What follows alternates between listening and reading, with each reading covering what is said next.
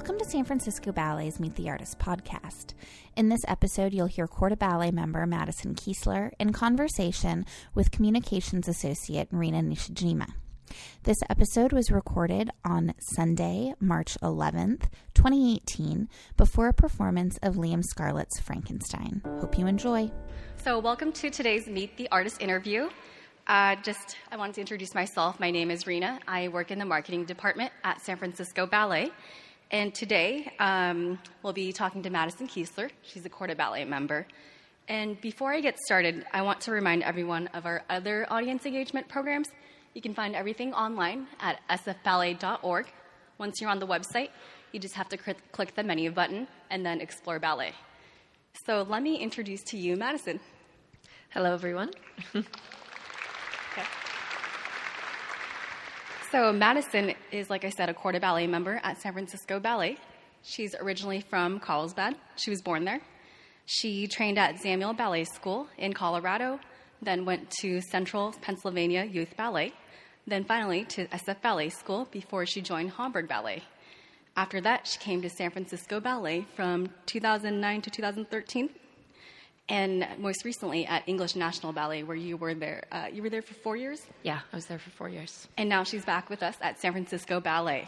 So I've moved around just a little bit. Uh, she has a lot of nominations for awards and has received many. Um, among those, she was a nominee for the Emerging Dancer Award at English National Ballet, as well as a nominee for the Princess Grace Foundation. Very impressive. And today, we'll be talking about upcoming programs, as well as how Madison's travels and trainings make her the dancer she is today. Welcome. Thank you very much for having me. So, this year is your first year back at San Francisco Ballet. Um, can you kind of talk about what has changed or what hasn't? Um, you know, it's hard to say, I think, because I feel that I've changed quite a bit, um, hopefully in good ways only. Um, the last four years away was a good time of growth for me. So coming back, you know, it's, it's the same uh, rigorous season, of a lot of performances and. Um, I'm very happy to be back, that's for sure. Um, so I think, you know, there's a natural sense of turnover within companies, especially even just in four years. So there's some new faces, but there's also a lot of old faces and some good close friends, which is really nice. Um, so yeah, it's very happy to be back. Yeah, we're happy to have you back too. And what was really the reason that brought you back? Um, well, I think to answer that question, I kind of have to go to why um, did I choose to leave? Because uh, it's not quite a normal thing to um, go back and forth from companies, especially when you're in within the Corps de Ballet. So I was always uh, very appreciative of being with San Francisco Ballet. It's a beautiful company. Um, I never took that for granted, and the choice to leave was very difficult. Um, but I felt that I was in a place um, mentally and physically where I wanted to, I had a lot of questions. I even, you know, to be honest, even if I wanted to keep dancing, I had a lot of self doubt, a lot of um, uncertainty about where I wanted to go and what I needed. And when I went to speak to Helgi about it, he um, was very generous with that. And I had taken classes with some different companies and um, was very curious about what was happening with English National Ballet and their new director at that time, Tamara Rojo, and just felt that I um, also was looking for a different schedule. So this company is amazing in the fact that we have a lot of repertoire, but it sometimes can leave very little room for um, coaching. And I didn't feel that I was in an adequate state to dance to the highest level that I could, and I needed a bit more help and a bit more fine tuning before I could take those roles on. So that was another part of it was me knowing that I I needed some work. so I went out, and that's kind of what led me to search for something different. Um, and so then I knew that after four years, I'd learned a lot. I was very grateful for those experiences that I had with English National Ballet. Um, but I wanted to come back uh, to the States. I felt stronger, both mentally and physically.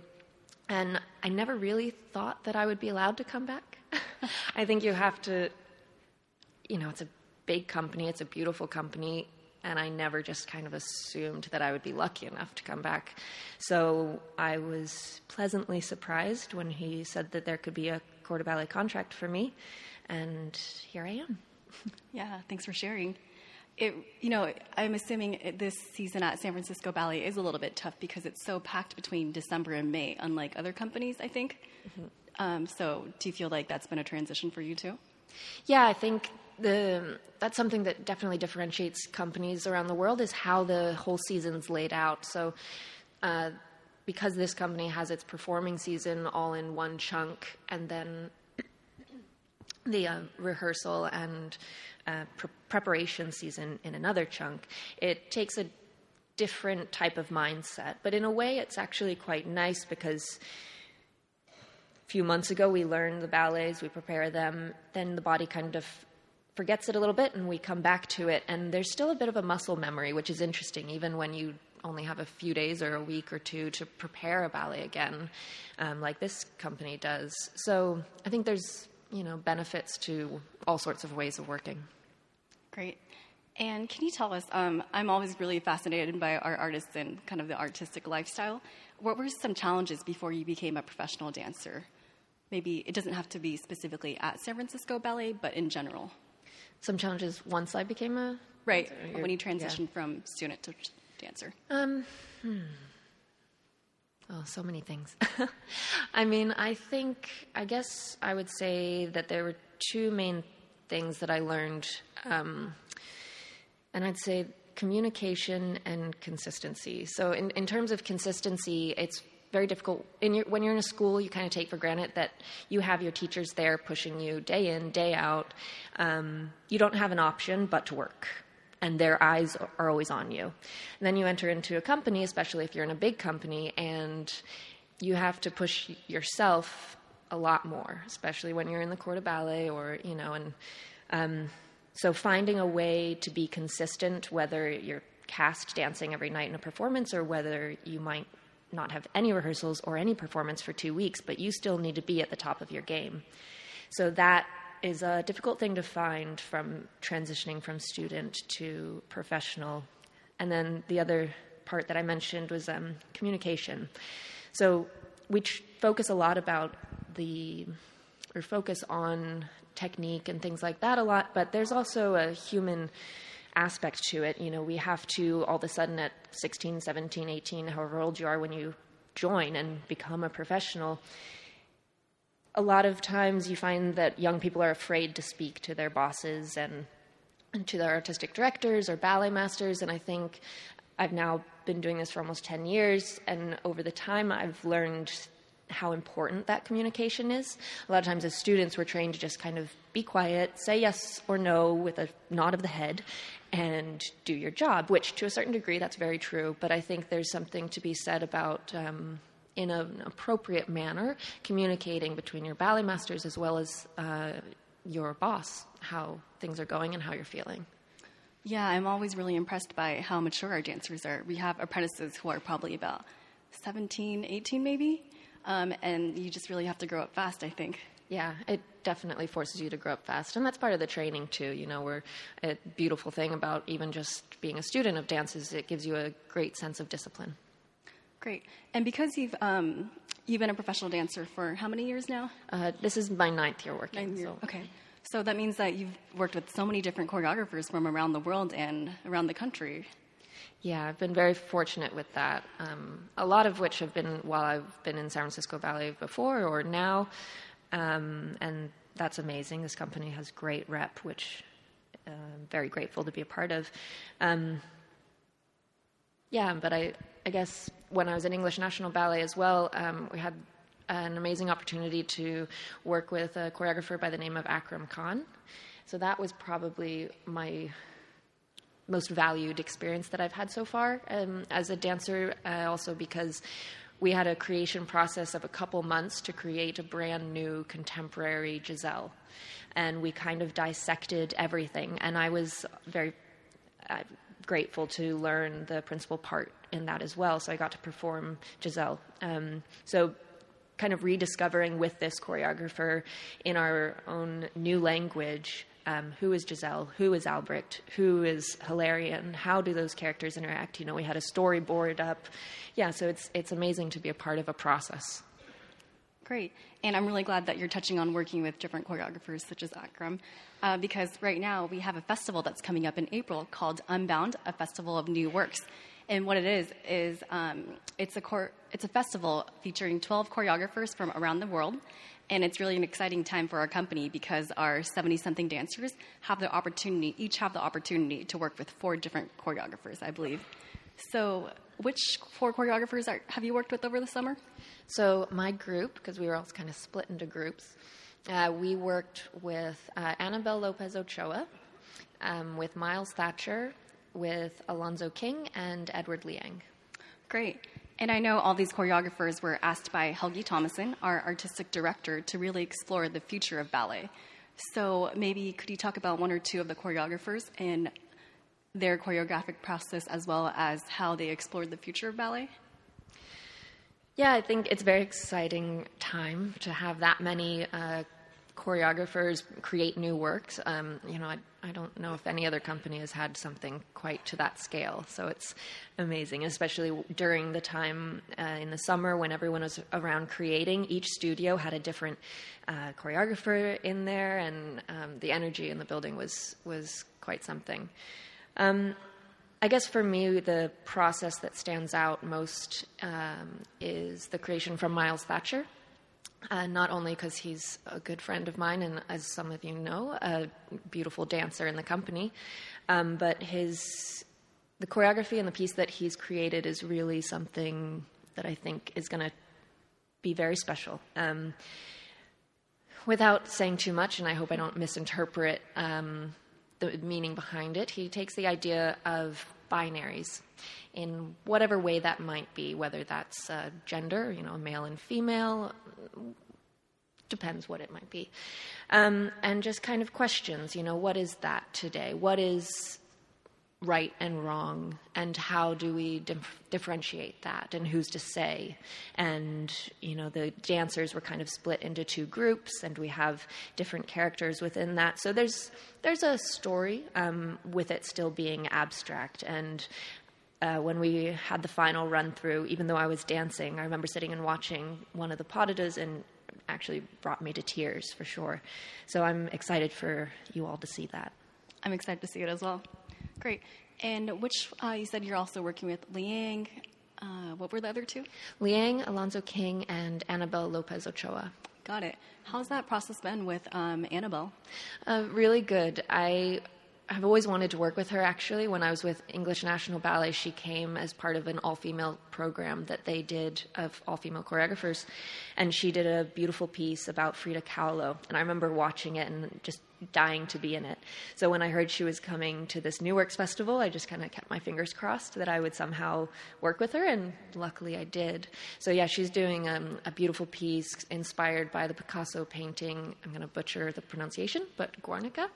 Um, and it's a very strong piece, and it's it is. I have to say, it is nice to be in the room and have a female choreographer. You know, it's not something that happens enough um, because you do get a different take. You know, and, and talent is talent, and she's a very talented choreographer, and, and very passionate about what she wants. And so it's fun because our movements are very strong and very impassioned. And that's, that's nice to be able to dance. Great. So at this point, I think it's pretty obvious that a priority for San Francisco Ballet is the creation of new works. But because we are a classical ballet company, we present everything from Swan Lake to Giselle. I'm sure many of you have attended.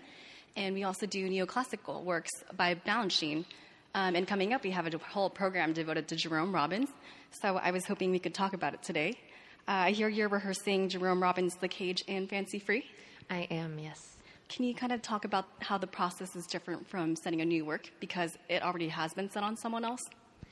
Yeah, I'm. I mean, first of all, I'm, I'm very excited about the All Robbins program. That's one thing when I was away um, both of my times in, in Europe, UK, I missed the Balanchine and the Jerome Robbins. There's just something very special about those works, very musical and very satisfying to dance and I think to watch as well. Um, so yeah, definitely come see the Robbins programs, and the.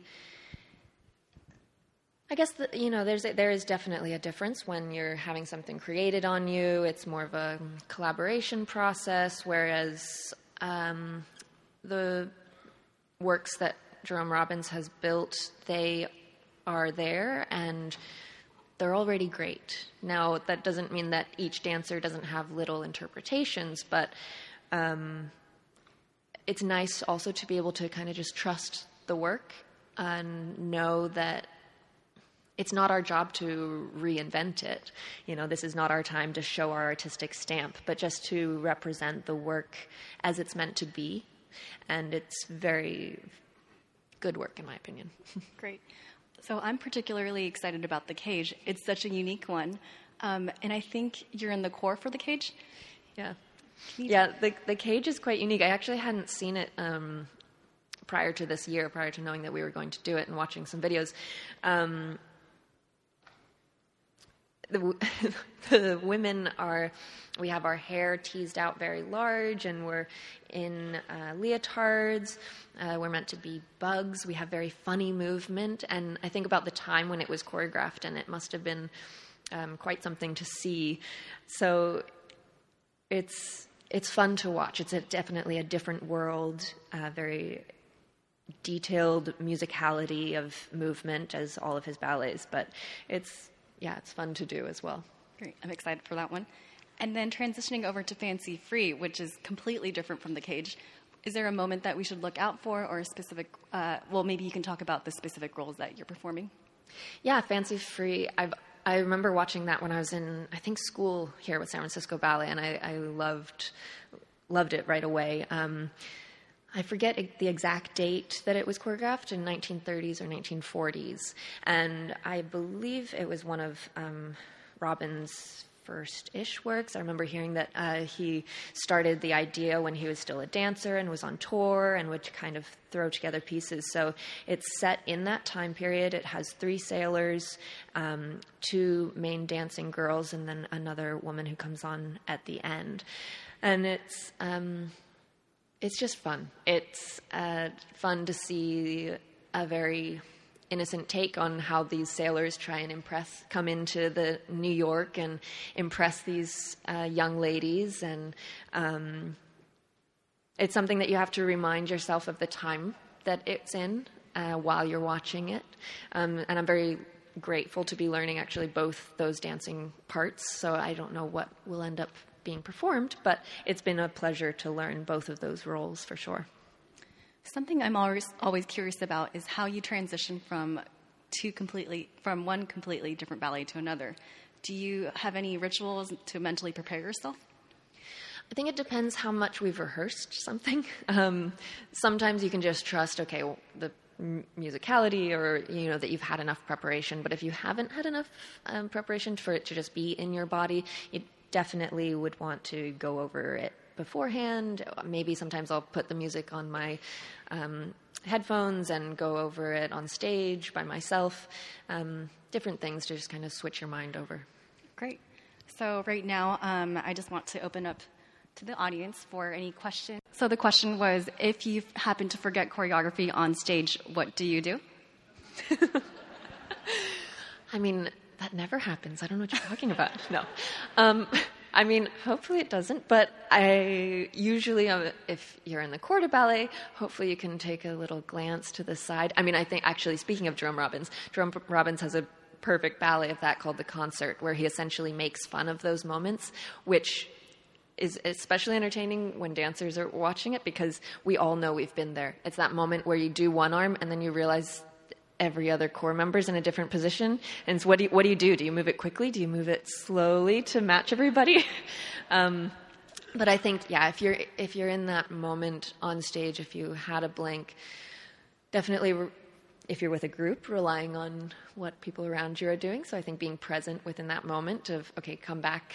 Um, if you're by yourself, I, in a way, it's similar of just trying to come back to that moment, come back, especially musicality. I think we'll always save it.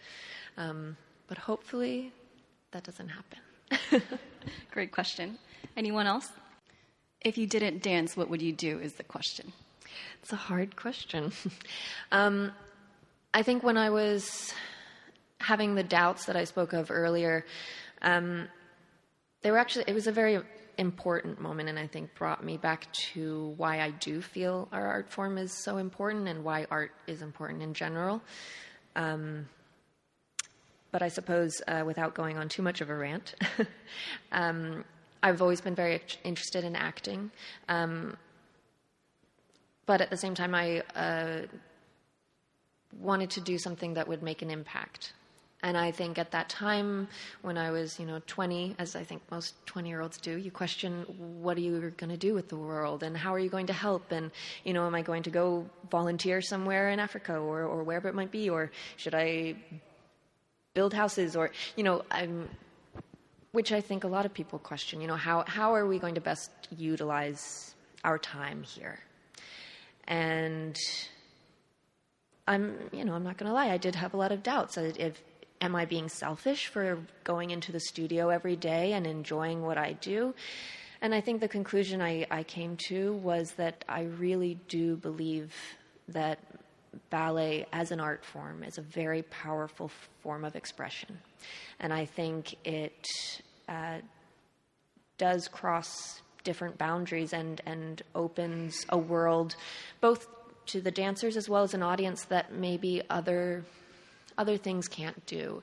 It allows there's endless possibilities and, and my hope is kind of that um, the theater can become an escape in a way of whether that's bringing light to a situation and in a very real way and making people talk or debate about something, you know, it could be a political stance or whatever it might be, or it could be the complete opposite, maybe bringing into a beautiful Sleeping Beauty, you know, a beautiful realm of um, escape you know, that people can just sit and be fully present and enjoy. I think we're so constantly bombarded with phones and technology, which I'm also very much a social geek, so don't get me wrong, but um, a social media geek, I should say.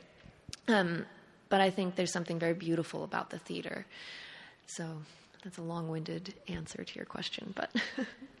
we can do two more questions today, I think. Anyone in the back?